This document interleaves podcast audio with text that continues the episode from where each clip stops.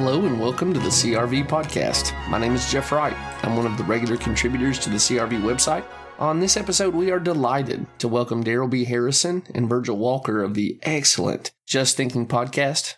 If by some small chance you're not already familiar with Darrell and Virgil's work, you are in for a treat. After the episode, hang around for where to find them and their podcast on social media. All right, let's get started on my interview with Darrell and Virgil.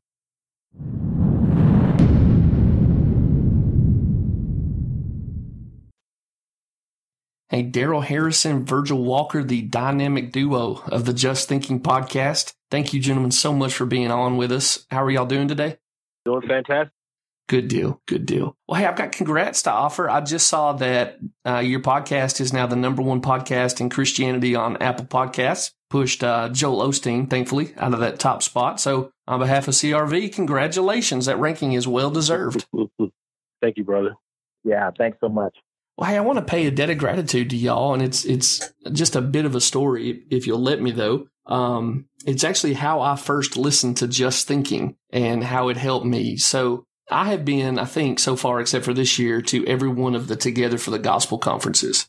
And I drive up from Tennessee where I live, and it's usually a solo journey. So I download a bunch of podcasts and, you know, get ready for the ride. So 2018, I'm sitting at a Big Arena, and one of the main stage sermons was preached that really shook me, but not in a good way, because I'd always known this preacher to be a really careful think- thinker. Uh, but in, in this sermon, there was clearly some kind of ideology that was pushing him into bad thinking. And so I kind of stumbled out of the, the arena. I was really shook and I got in the car and I kind of wanted to get my mind on something else. And so I pressed play on episode 13 titled Cultural Marxism and Public Education. And I think on my, you know, listening to your episodes for the first time, I heard the very concepts that pushed that gentleman into, into the poor thinking he evidenced in that sermon. Wow. I don't know if y'all remember that one, but it's, um, it's built around an article called Inside a Public School Social Justice Factory uh, from the Weekly Standard. And it's about a school in Edina, Minnesota that was pumping Marxism into its students. And I, I was kind of catching back up with it this week, getting ready for the episode. And I thought, I wonder if the, any of those teachers were in those Minneapolis riots. This was a T4G conference you were at, Jeff? Yeah, yeah. Yeah, how long ago was this? It would have been like April of 2018. So I think I was a few months behind your episode. I think that that episode came out in like February. Okay, okay. Virgil, I think I heard you uh, about to, to say something. You want to go ahead and follow up? Yeah, no, I, I, I, we've got so many of those, uh, Jeff. It's been, it's been such a while. I, th- I think this current episode is what number one hundred three. We're about to hit one hundred four, and right, it's uh, one hundred three. Oh yeah, going, yeah, going back that far, it's, it's. I have to remember back then, but yeah, I, I do, I do recall us early on, and I think that's been the benefit of what we've done as a, as a podcast is that uh, it, a lot of folks here recently have kind of begun jumping on the social justice issues, issues around, you know, right after right after uh, the untimely death of George Floyd, uh, began to jump on these issues and, and, and identify them. Now, now everybody's kind of talking about critical race theory. Everybody is talking about, you know, Black Lives Matter and social justice. Um, and I think early on, Darrell and I had, had recognized, uh, and, and, it wasn't because we were so uh, so desirous to unpack this for people. It was every time we seemed to start up a new episode, we were really looking at at the current culture. We were really looking at what was happening in, in culture and and trying to figure out what we needed what we needed to speak about as a result. Uh, and so articles like that, issues like that continue to, to drive us back into this, the fray of social justice and the like and cultural Marxism and, and, and really led us that direction. I think, I think the benefit to that for us has been we're not Johnny come latelys to these issues, right? This, these mm-hmm. these are issues that, that that that have been a part of what we've been talking about for, for the last two years of the podcast. So before things kind of went went haywire as of as of May or maybe earlier in the earlier this year, uh, we, we have we have you know a good two month run of history of, of talking about these issues, not just not just from a cursory point of view, but from an in depth, richly theological uh, uh, uh, idea, uh, so that people can have a biblical framework by which to by which to judge what they're seeing in the culture. Yeah, and Jeff, if I could just add to what Virgil just said there, I think your listeners, it may help them to know that the Just Thinking podcast was actually an outgrowth of a blog that I've been writing for already, even before the podcast launched. So the reason we named the podcast Just Thinking is because that's the name of my blog. Folks can get to my blog at Deacon Darrell. That's Darrell spelled D A R R E L L, deacondarrell.com. And they'll go to my blog site, and the header is titled Just Thinking for Myself. So I've been writing on some of the same issues that Virgil and I, when we came together to, to do the podcast, I'd already been write, uh, writing about some of those issues since 2012. So when Virgil talks about we're not Johnny come latelys uh, to these issues, he's absolutely right. I mean, I've been writing about these same issues for almost a decade before we even launched the podcast. Um, so uh, it just so happens that the launch of the podcast and God's sovereignty, uh, our platform, and the timing of that launch of the podcast has sort of ushered us right into the middle of a lot of the sociocultural issues that uh, that the church is facing right now. Yeah, I mean, I don't, I don't mean to, with my follow up question, imply that that's primarily what the podcast is about because I appreciate the exegesis and the theological deep dives and all of that. But I am curious for the two of you thinking about this specific issue with Marxism, critical theory. Uh, when did y'all have the conversation like we really need to on the podcast make this a a focus, or is it just that it kind of caught your native attention and you thought I want to talk to my buddy on the podcast about this? Go ahead, Bert. I was I was just going to lead by just saying, you know, for us, we we I, I don't think there was ever a time where we had a conversation where Darrell and I sat together and said, you know what, Darrell, I think it'd be important for us to focus our attention on cultural Marxism and uh, and social justice. Um, I think to the point Darrell made earlier with regard to his blog, he, he he's he's been surveying the culture for for years, uh, myself as well for decades, and and the topics that come up, we always want to push through a biblical lens from a mm-hmm. biblical worldview, and and so that that's what that's what we were doing. We would we would literally survey kind of headlines and and and think through, and and sometimes I mean, in fact, Darrell would often call me and say, "Hey, you got an idea for this week's podcast?" And I'd say, "No, nah, nothing's hit me yet." And and I remember, Darrell, you correct me if I'm wrong here. I remember on a number of occasions Darrell saying, "We are not going to talk about another social justice issue. You know, we we are we uh, we're going to talk about something biblical, something theological, something that's related to something totally different than what's in the culture." He had just grown so weary and tired of every time we turned around, some some woke pastor somewhere or some some social justician somewhere dictating the headlines in the culture. And so we really wanted to pull that back and say, "What? Let, let let's get back to Bible. Let's get back to what we do." So this wasn't a a oh we, here's here's the next wave of, of popular thinking. Let's jump on it. Um, it, it was it was more kind of out of necessity. Darrell, you'd have anything you want to add to that?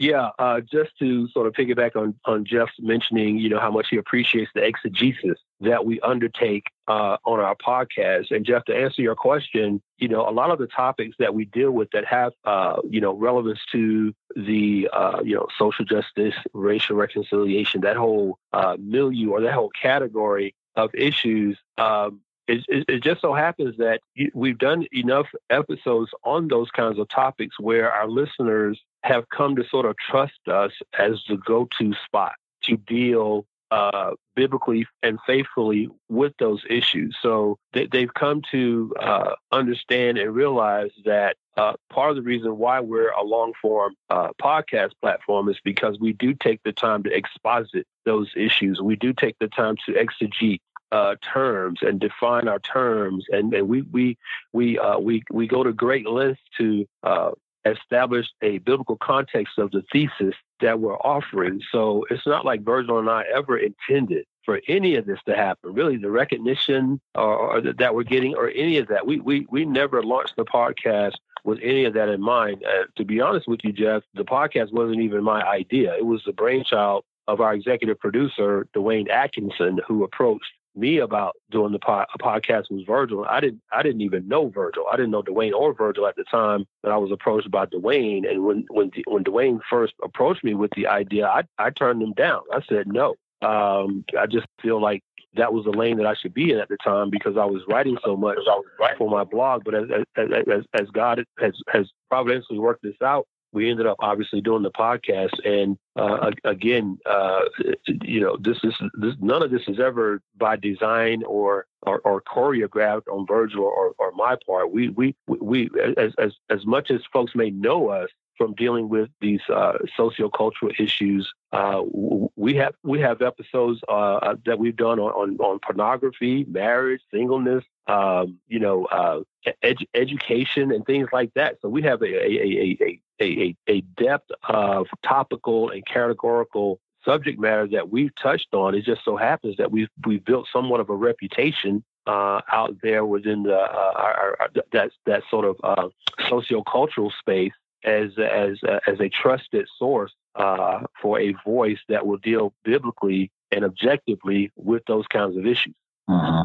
Yeah, well, I'll just tell you, as the guy on the other side of this conversation, I'm very thankful for that that very reality, and I think, as I mentioned, that reputation is super well earned. I, I would like to kind mm. of pick your brains on your most recent episodes on Black Lives Matter. Um, mm. They they were so well done. Uh, I know I'm I'm kind of fanboying here, but I just learned so much, and I'm curious. You guys have been working on, as we've been talking about, you've been working on this stuff for a long time. The the way Marxism's impacting mm-hmm. the church and whatnot. It looked to me like Marxism hit evangelicalism, reformed evangelicalism at a breakneck pace. And so by the time I realized, man, I've got to catch up on this, I found it, it, it's hard to catch up, but it's also hard to just stay abreast of the movement, how, how quickly it's moving. So do you guys think evangelicals drank this up quickly, or do you think this was a slow uptake that kind of showed up and, and manifested itself uh, above ground in, in, surprising fashion? You know, was this coming from a long way off, or did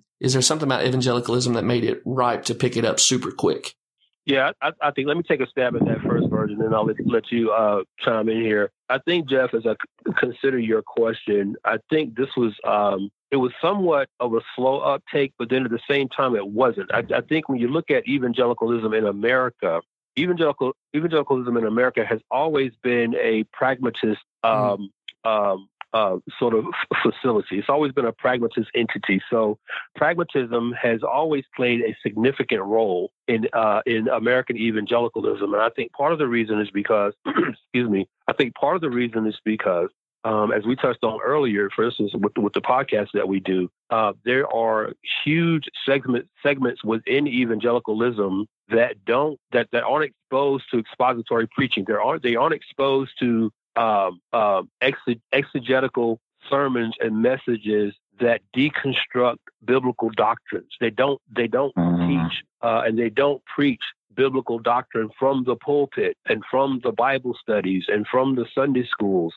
So when you look at that reality, it's, it's, it's really no surprise that um, worldly ideologies like Marxism have made such inroads within uh, American evangelicalism because Marxism is is is, is a uh, a uh, uh, works righteousness worldview. And as it relates to Marxism making inroads within the church, Marxism is taking advantage of the illiteracy among many Christians that have would have us believe that uh, Christ and Christianity would like us to level the playing field for everyone, and that's the lie that Marxism offers. Marxism offers you the lie that it can level the playing field by taking from others, taking from some, and giving what you've taken or what you've stolen. Uh, in reality, what you've stolen from others and redistribute it to others, because is isn't that really what Christianity is all about? Just making the world materially equitable, where where no one person has more material wealth than the other person. So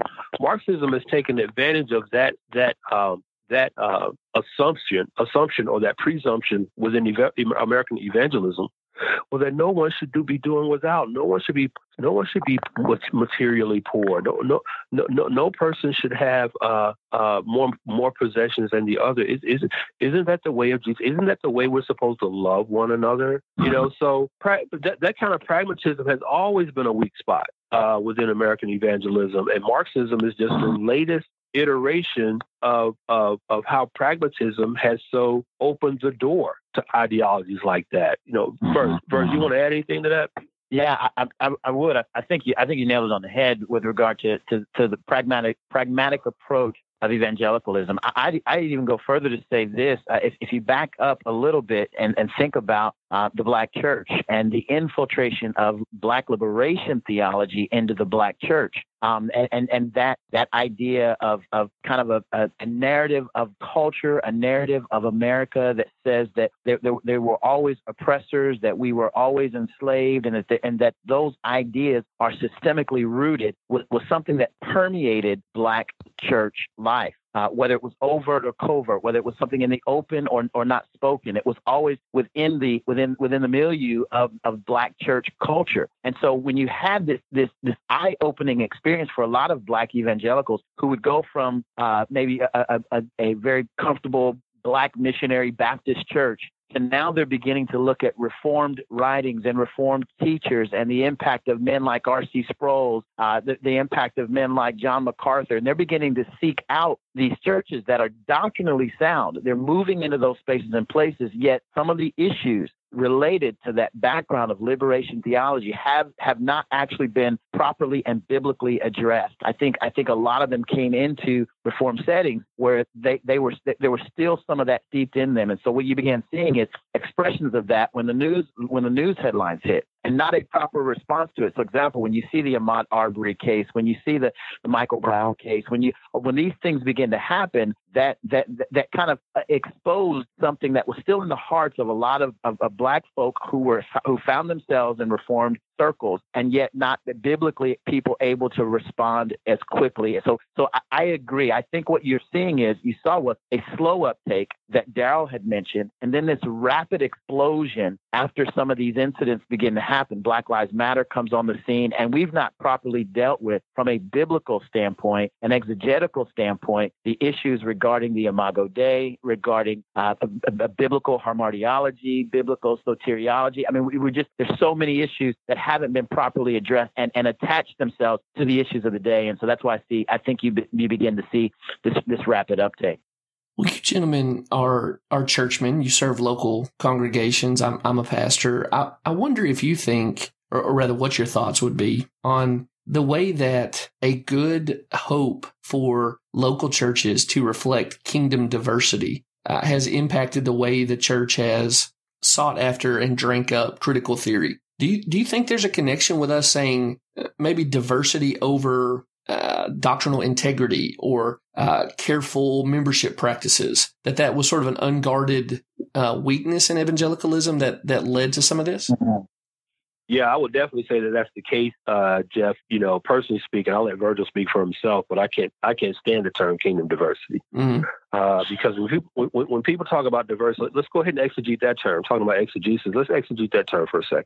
So we talk about kingdom diversity. Well, first of all, you have to understand, uh, you have to define, okay, what do we mean by kingdom? And then we have to define, well, whose kingdom are we talking about? Mm-hmm. And then you have to define, well, what do we mean by diversity? Okay, and who defines that? Who defines diversity, and who decides which definition of diversity do we settle on so that we compare it with the with the definition of kingdom, whatever however we define that that word. So there's all kind of layers to the very term kingdom diversity before you even get to okay, what's driving that, what's motivating that, what's what's uh, under again talking about pragmatism. That's another uh, example of the pragmatism that is permeating American evangelicalism. But you know, when I think about uh, the very term kingdom diversity, you know, I, I think about how in Revelation uh, chapter seven, uh, it already talks about how, uh, you know, uh, God's uh, kingdom is going to be comprised of folks from all tribes, peoples, and tongues. And, you know, I, I, like to make the point that, you know, the fact that that's in Re- Revelation, the, the fact that that reality is documented in the very last book of the Bible already tells us that that's in God's mind, uh, from God's economy, that's already a foregone conclusion.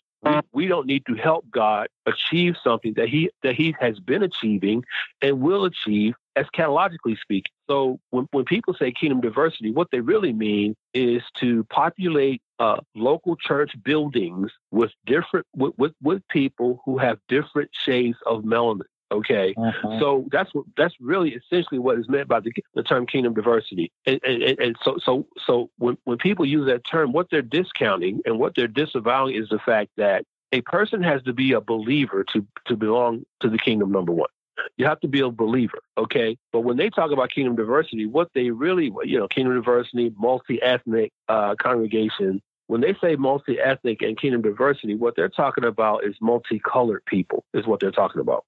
They want they want congregations that are multicolored. They don't want kingdom believers.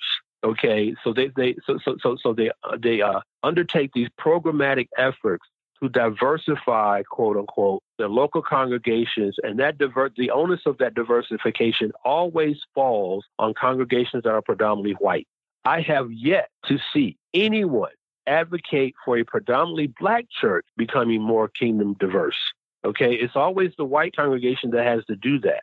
So, yeah, to answer your question, yes, absolutely. We we've uh, we've uh, uh, uh, lost sight of guarding uh, that particular gate because again, we treat the church like uh, I don't know if you you've ever watched the Flintstones before, but Fred and his best friend Barney Rubble, they belong to the um, Bedrock Water Buffalo Club, where you know all you have to do is basically uh, you know enter, pay pay your dues, take a maybe a membership oath, and then they, and then you're in. And we, we treat the church today a lot like it's Fred Flintstone's Water Buffalo Club. It was just open to everybody. Just everybody come on in, and and and we're just to make sure we, we have enough of well white people here. We got a, a, a percentage of dark skin, maybe medium dark skin folks over here, and that that that that, that that's what that's how the church is built. Uh, so again, I, I, can't stand the term kingdom diversity for many, many reasons, but uh, that, that's just another way, uh, another example of how pragmatism is absolutely destroying uh, the orthodox biblical view of the church that every professing believer ought to have. I, I don't know if Verge wants to add to that, but Verge, I'll throw it to you. I, I, I don't think there's anything to add to that. I think I, I think you said it top to bottom. I, I think that's that's absolutely spot on. That's where we stand. The, the, this, we we look at diversity in and of itself as a, as a virtue, and and it's not. What, what's what's a virtue is Christ and Him crucified. What's a virtue is truth, and and and those who are called to that truth rally around. It's one of the things that we talk about is having a biblical soteriology, and if we have that, we understand that it, that that it is God the Father who draws men unto Himself, right through through the Son done. And so we, we're not concerned with having some programmatic approach to a certain ethnic group in order to draw them to our setting. What we're concerned about, about is preaching the, the, the, truth of the gospel so that all who, who hear the voice of the shepherd know his voice and come to him. They're drawn to him as a result. And so we, we allow God to build his kingdom as he sees fit based upon what he has chosen before the foundation of the world. Man, so thankful for the clarity uh, with which you guys speak. So let me kind of take you with me into some denominational and, uh, you know, uh, theological training I have set in where I am told by the people who are instructing us that I, as a pastor, need to be aware that uh, different minorities won't feel welcome at our church if they don't see people that look like them on the stage or uh, people who, you know, look like them in leadership. So if, if I could pull you into sitting into one of those training sessions with me, how would y'all answer that, um, that kind of instruction? Man, I would I would go like so. Man, I mean, you know, hey, listen. Let me let me share some of my own personal experience with you, Jeff. Um, when I was in Atlanta, I'm, I'm, a native of Atlanta. I've been out here in uh, Southern California for a little over a year and a half now. But uh, much of my uh, adult life in Atlanta was spent as a member of uh, First Baptist Church of Atlanta, uh, where Dr. Charles Stanley, uh, who recently stepped down, he's now pastor emeritus. Uh, Dr. Stanley was was the senior pastor there. I was a member at First Baptist Church of Atlanta, one of the most prominent and most influential Southern Baptist churches in America still today. I was a member there for years okay, 23 years to be exact. I was a member there from 1986 to 2009. Um, most of those years, you could probably count the uh, number of non white members on one hand, okay, on one hand. Um, matter of fact, most of my life, most of my adult life, I've been a member of churches that were where the congregations were predominantly white. Uh, so, but that's not to say I can also relate, however, where the other half of my life I've spent as member of, of churches that whose congregations were predominantly black. But this whole idea that the church's uh, first responsibility is to meet felt needs, such as feeling welcome. Okay, number one, the church is for the church is for believers. The church is for believers. The, the, the, the number one and primary and foremost responsibility of the church is to preach a gospel of repentance and from sin and turn to faith in Jesus Christ. Okay. Now I, I'm, I'm thinking that when Jesus engaged the woman at the well, the Samaritan woman at the well in John chapter four, and started inquiring about her uh, uh, uh, lifestyle of adultery, she probably didn't feel very comfortable. at the time. Okay. So uh, when, when you talk about someone feeling welcome, that is a uh, I don't even know if that's a, a, a, a, secondary or tertiary responsibility of the church. You, you, you, you, you, you go to a church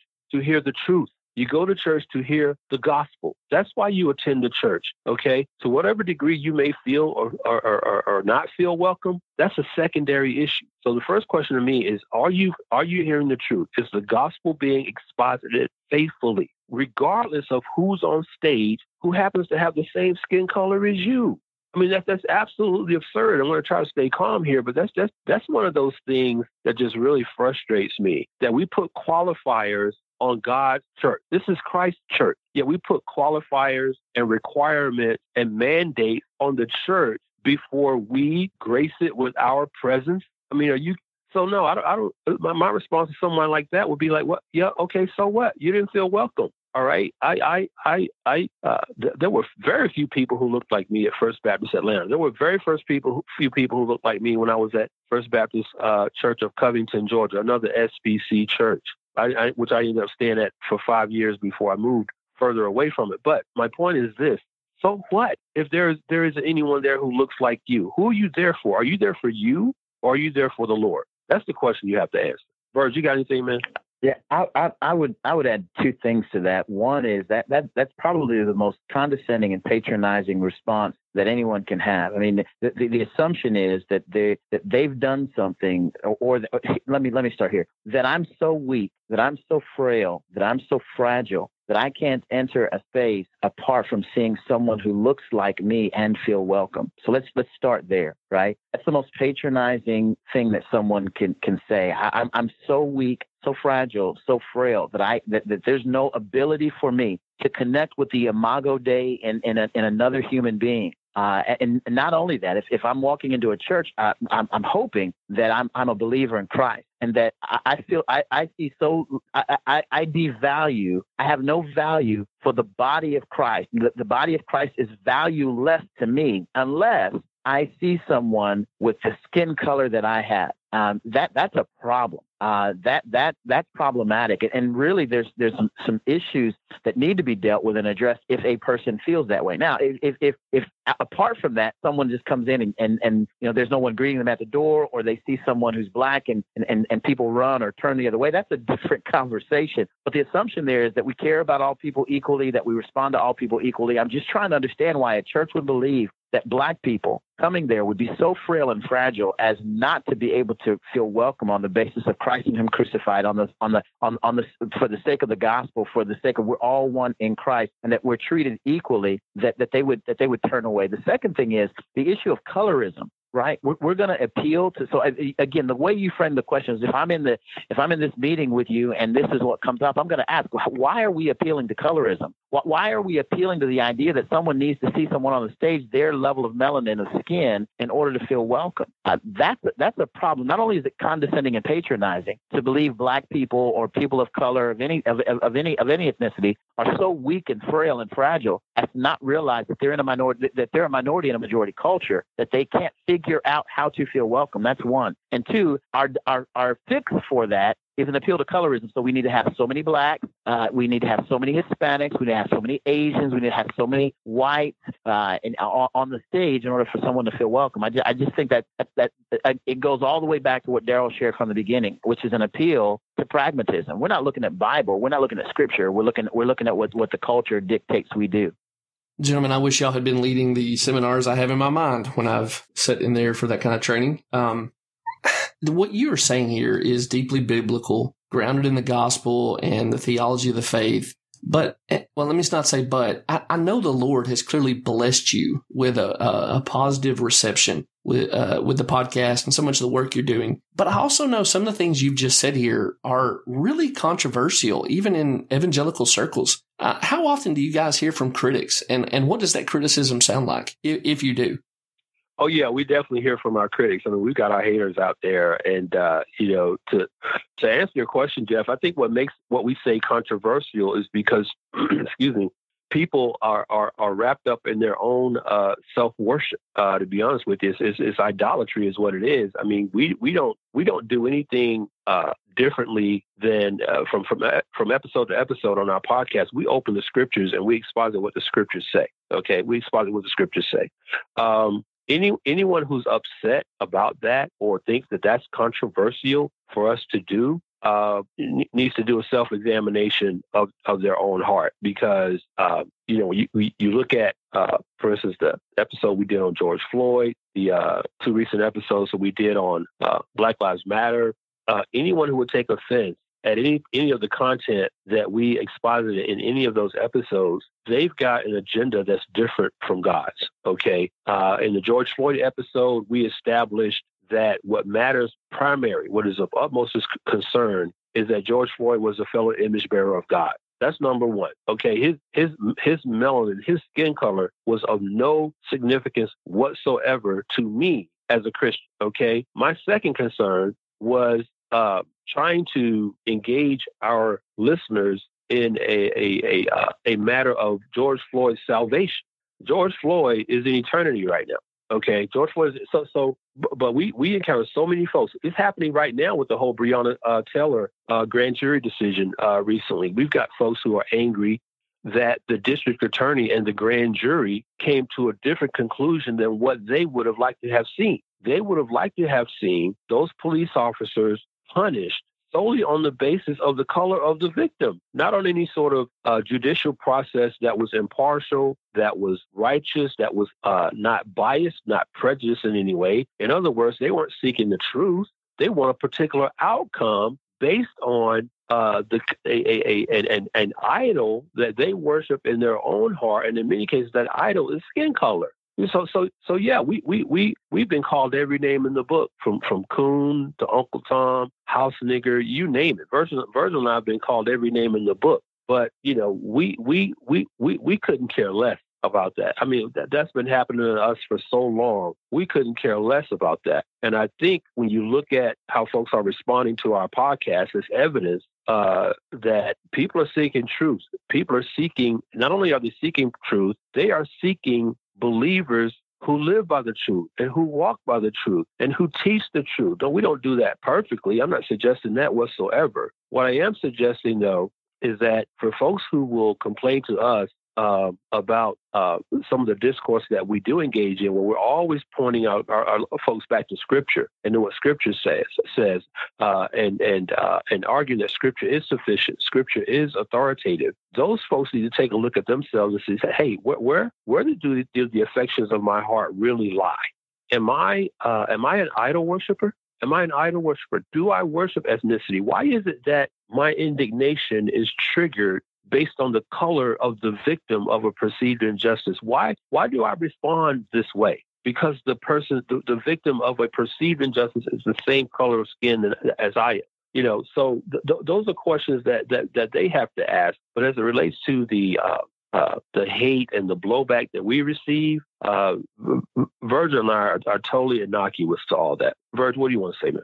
No, I, I, I completely agree. I mean, I, we've been doing, we, I mean, I've, I've been involved in, you know, conservative politics for years. I've been involved in um, church life for years. Um, so, so from a standpoint of, of being a, a, a conservative uh, who holds Christian values, uh, who, who, who tries to live according to the word of God, I mean, we, we, we ought to know that, that, that with that stand comes persecution. Furthermore, I mean, with, with, to the point Darrell made, you know, I've been black my whole life. Um, and and the and the ideas that I've held have always run seemingly contrary to the tribalism that per, that, that seems to, to be pervasive uh, in, in in black culture. And so I you know I'm innocuous to it. It's I'm I'm past it. I'm over it. Um, I, it, it is what it is.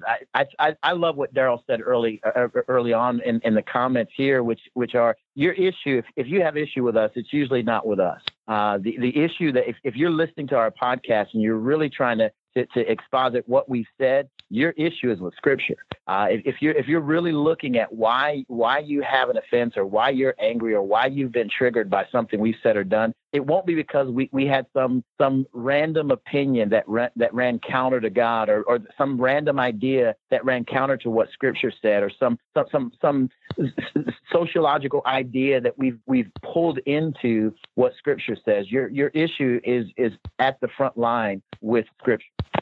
Thank you, brothers. And again, thank you for your clarity. I, I'm, I'm so aware that you've been generous with your time and that I can't keep you on here all day. And, and I have to just tell you that I get excited when I see a new episode pop up, but I, I particularly get excited when you guys talk about, uh, the denomination that Virgil and I are in. Um, I, I know that Virgil, you're Southern Baptist. Darrell, you're, you know, the ministry you serve is probably the most important and significant non Southern Baptist ministry to Southern Baptists. I, am sure the Southern Baptist Convention hits your radar. I'd like to just pick your brain on the state of the SBC and what you would say to those of us in the denomination. of Virgil, I know you're speaking from within as well, but um, what catches your attention about the SBC right now? And then what would you say back? I, I want that to be as open ended as possible.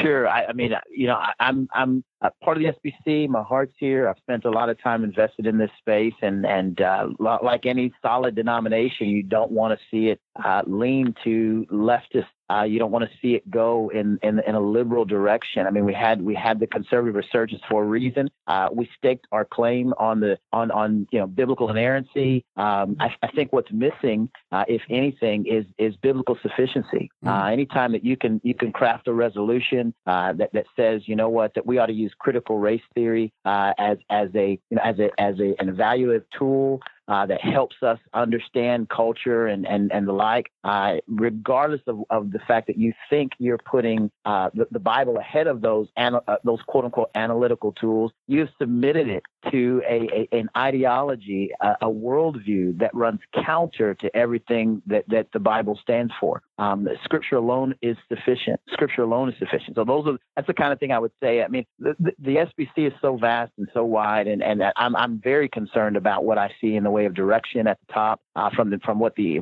from what the ERLC has done and the direction they've taken. Uh, the, the the leaders that are that are in the SBC to Resolution Nine and the like. I'm I'm thankful uh, for groups and organizations like like like Tom Ascol, like founders like Josh Buice, and others who who recognize where we are, uh, the, the, the the times that we're in, and the need to hold tightly to Scripture. And and they're they're trying to they're trying to push people in a direction uh, that that mimics what we've done with the with what has happened in the past historically with the conservative resurgence to say, hey, let's let's stay true to Bible. Uh, let's not be caught up in what the culture is doing, uh, and and let's let's stay let's stay you know to, to true north and and and uh, and hold with biblical fidelity to the Word of God.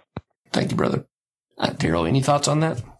I'm going to stay out of that one, given that I'm sort of on the outside looking in as it relates to uh, what's going on within the SBC. I will say this though: um, it is really disheartening to see what's happening within the SBC. Uh, when you look at, again, I'm going to hit on the whole uh, pragmatism issue again. When, when I don't know if I've I've seen, uh, at least not recently, in recent years, an example of being sold out to the idea of pragmatism than what I'm seeing in the SBC, uh, going back to resolution adopted its adoption of resolution number nine, and its sort of uh, continuing embracement of critical race theory, uh, as as if as if the gospel needs help, as if God needs help in um, bringing who He will into His church. Uh, there's nothing salvific or redemptive or regenerative about critical race theory. There's nothing uh, uh, salvific about critical race theory, but to see a, a, a, a denomination as influential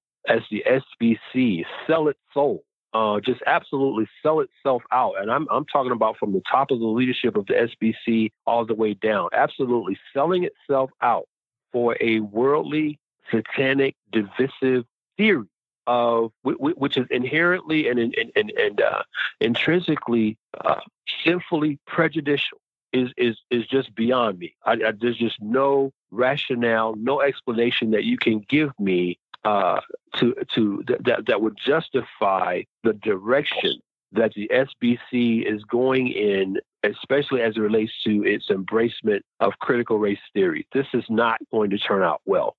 Jeff, I, I just want to add one one. Please do, yeah. So I'm so glad that Darrell didn't have much to say about that topic with regard to the SBC, and I'm, I'm certain that that, that the, the, the lack of clarity there will help your listeners moving forward. I'm only joking. I, I, I so appreciate, um, man. Let me tell you something. I so appreciate uh, Darrell and and his um, his clarity uh, about these issues. And and again, we you know, if, if you are SBC, you know, like like like Jeff, like you like you told told us you were, and like I am, we have this tendency to, to follow the the the eleventh commandment. You know, those who are SBC know know that what the eleventh commandment is, and you know, that's, you, you should not talk about the SBC, right? Don't don't talk about it. Don't talk talk about any any of its leaders or any of the issues. But at the end of the day, we have got to unpack these issues, and we've got to do so with a clear-eyed view of the Scripture. And I and I love what Darrell said, which is anytime you're you're adopting this this worldly ideology, uh, this this this unbiblical ideology, which is critical race theory. You you I don't I don't care what you've done, you, you or what you think you're doing that's pragmatically beneficial. This will destroy the SBC. It will absolutely be the end of the SBC as we know it. Yeah, brother, I think you're offering wise diagnosis there. I, I know on this episode, the, the term pragmatic has made its way into the conversation multiple times. I just want to kind of put a fine point on this. When we're talking about critical theory, critical race theory, uh, but also theological errors that have gone before, uh, are, are we talking about pragmatism as the root of all evils? And and I have to tell you that's a loaded question for me because I read Dr. MacArthur's Ashamed of the Gospel early in the in the 2000s. Right. And I started thinking, yeah, maybe pragmatism is the root of all evil when it comes to the church. So, what do you, it, it, what would y'all say to that? Is, is, pragmatism really at the root of the problems we're seeing?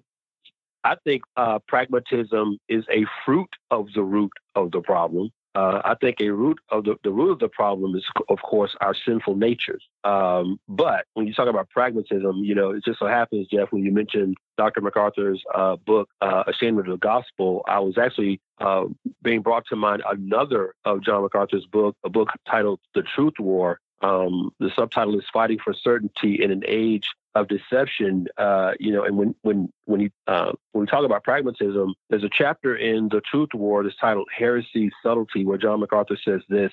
He says, "quote But in our generation, it sometimes seems." As if the more aggressively something is marketed to Christians as the latest, greatest novelty, the less likely most evangelicals are to examine it critically. Okay. So when you talk about whether or not pragmatism is, you know, the, the, the, the root evil in all of this, I think pragmatism is a fruit of the, the root. And the reason pragmatism is a fruit of the root is because Christians don't think we need to be critical examiners of what's going on in, in the culture and mm-hmm. society. So we don't scrutinize anything. So under the guise of loving our neighbor, right, we just let everything pass. We just let everything go. There's no such thing as false teachers anymore. You can't call out false teachers. You can't. You can't. Especially to, to Virgil's comment earlier about the eleventh commandment. Especially if that false teacher is within your own denomination. So that's a double win. You, you don't violate the 11th commandment, but especially even if the false teacher is in your own denomination, don't call them out because that's not loving. You know, so so now uh, you have a uh, a uh, uh sort of uh, uh, theological milieu within American evangelicalism that's so emotions centered, it's so sensitive, it's so feeling centered now that to even suggest okay, that something is heretical, that something is erroneous, is to be unloving, and and that is that has become uh, again uh, an outgrowth of, of this whole whole uh, pragmatist approach uh, to uh, evangelicalism. A, a, an outgrowth of that has has uh, has become well. Our first responsibility as believers is to love everybody it's it's what I call the whole kumbaya approach. You know, we just uh, we just all lock arms and sing kumbaya, and, and you know, we we we all, can't we all just you know, like Rodney King said, can't we all just get along? Okay, but that that's at the expense of truth, though. That's at the expense of truth. You know, so so so I don't know that pragmatism is the root evil, but it's definitely up there. It's definitely up there because again, pragmatism says the gospel is not enough. It's not enough to tell people to repent of their sins so they won't go to hell. Uh, that's not enough. We need to make them comfortable in the in the here and now because because we want our we want our denomination to grow. We have to add to the uh, to the to the, the numbers on the roll so we can continue to boast SBC, so we can continue to boast in the fact that we're the largest Protestant denomination in America. So we have to have these numbers. We have to keep these numbers coming in. You know, so pragmatism definitely has its evils. But even pragmatism is a fruit of a deeper evil, and that is the, the sin that dwells in the heart of each and every one of us, such as so as to think that we need to add something to the gospel in order to make the gospel palatable for the world. Um, so so yeah, pragmatism is, is is evil. It is evil, but it's only it's only a fruit of a deeper root evil that I see existing within American evangelicalism, especially uh, today. Verge, what do you want to add to that, man? I, I don't think there's anything to add to that, brother. Well, gentlemen, again, I, I, I, would like to keep y'all all day, uh, but I know I, I can't. So maybe to, to come full circle as we start to land the plane on your, on your Black Lives Matter episode, not the freestyle, but the, the one before that where you kind of exegeted the movement. I was, mm-hmm. I had mm-hmm. kind of a long commute. And so I was listening to that driving home and I don't remember which one of you raised the point initially, but one of, one of the points y'all made is that Black Lives Matter would be better called Black Deaths Matter. And that there's this predatory cherry picking of certain deaths to use as fundraising efforts. And, you know, epiphany tends to have a positive connotation, but I had sort of a dark epiphany that, oh my gosh, that's, that's exactly right. I'm, I'm curious. Y'all do extensive research. That's, that's crystal clear in your episodes. As you were digging into the two BLM episodes, was there any kind of epiphany or surprising uh, aspect of the movement that you learned about that, that was similarly sort of an epiphany?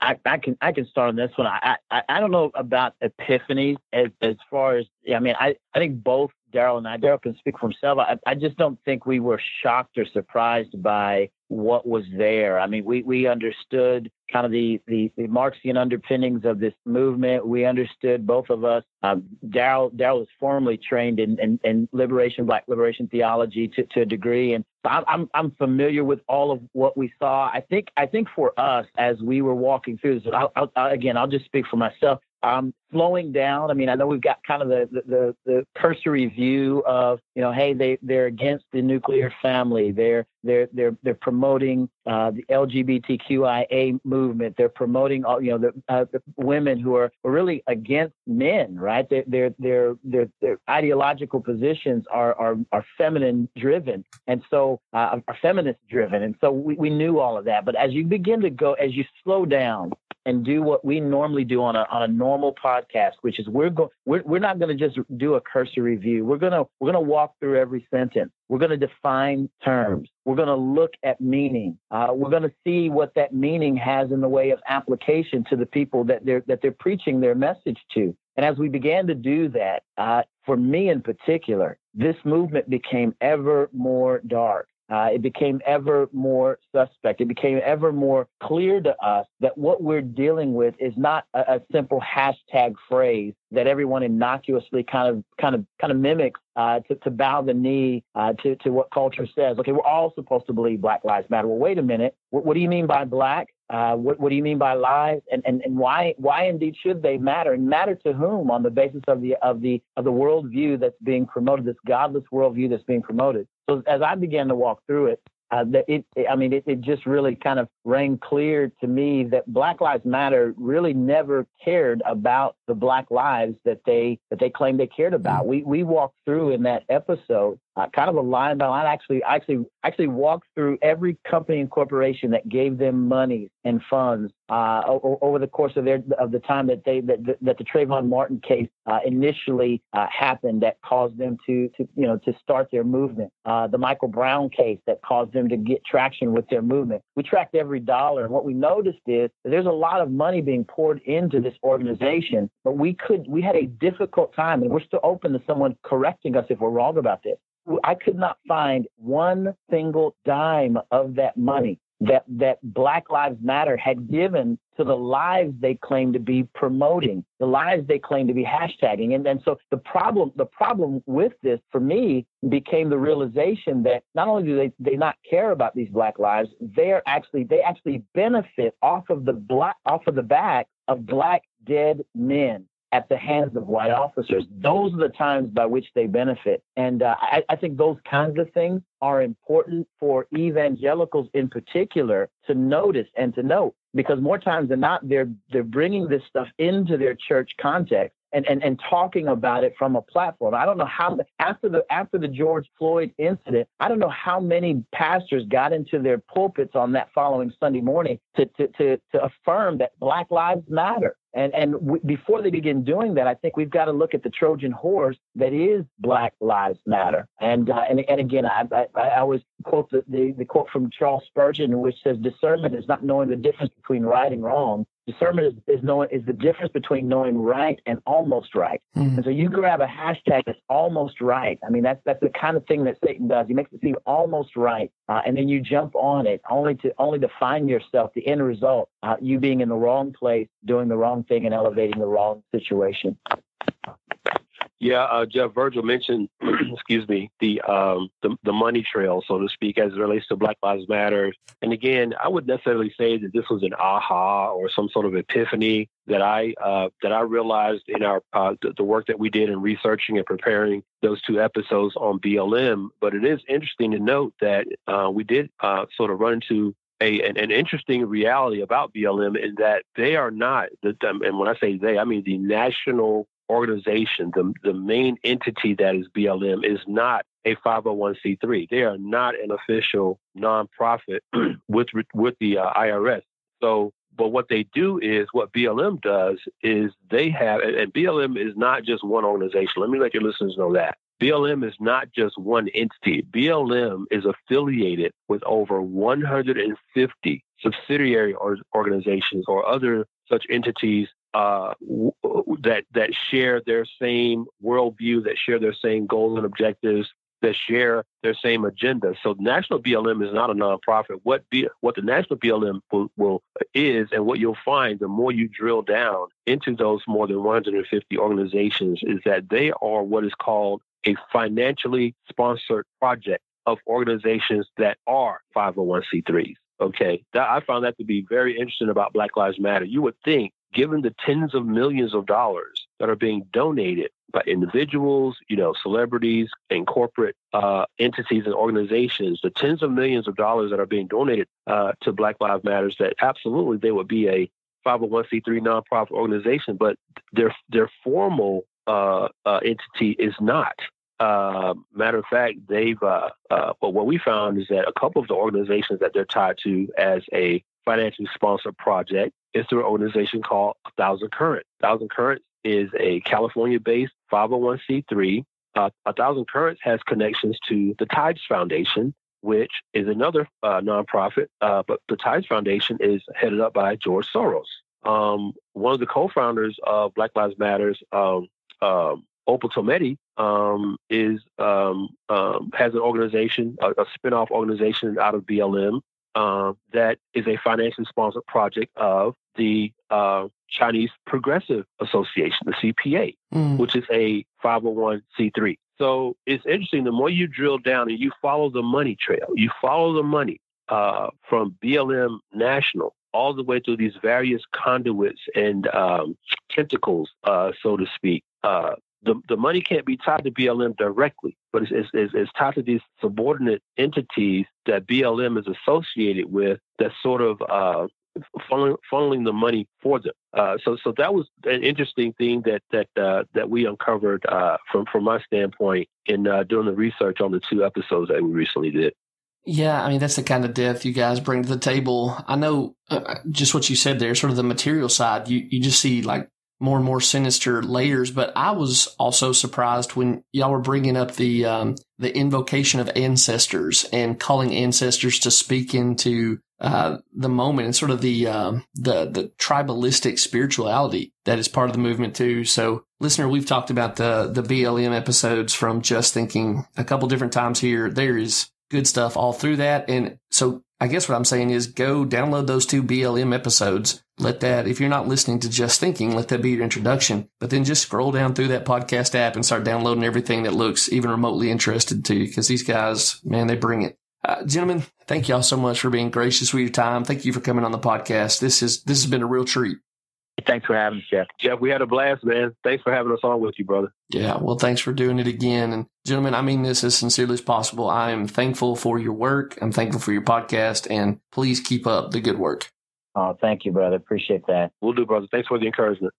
All right, guys, I will put it off there, and I hope I didn't push you too close to your timeline. I just want to, uh, I want to reiterate as much as possible. Thank y'all so much for all you're doing and, and for coming on here.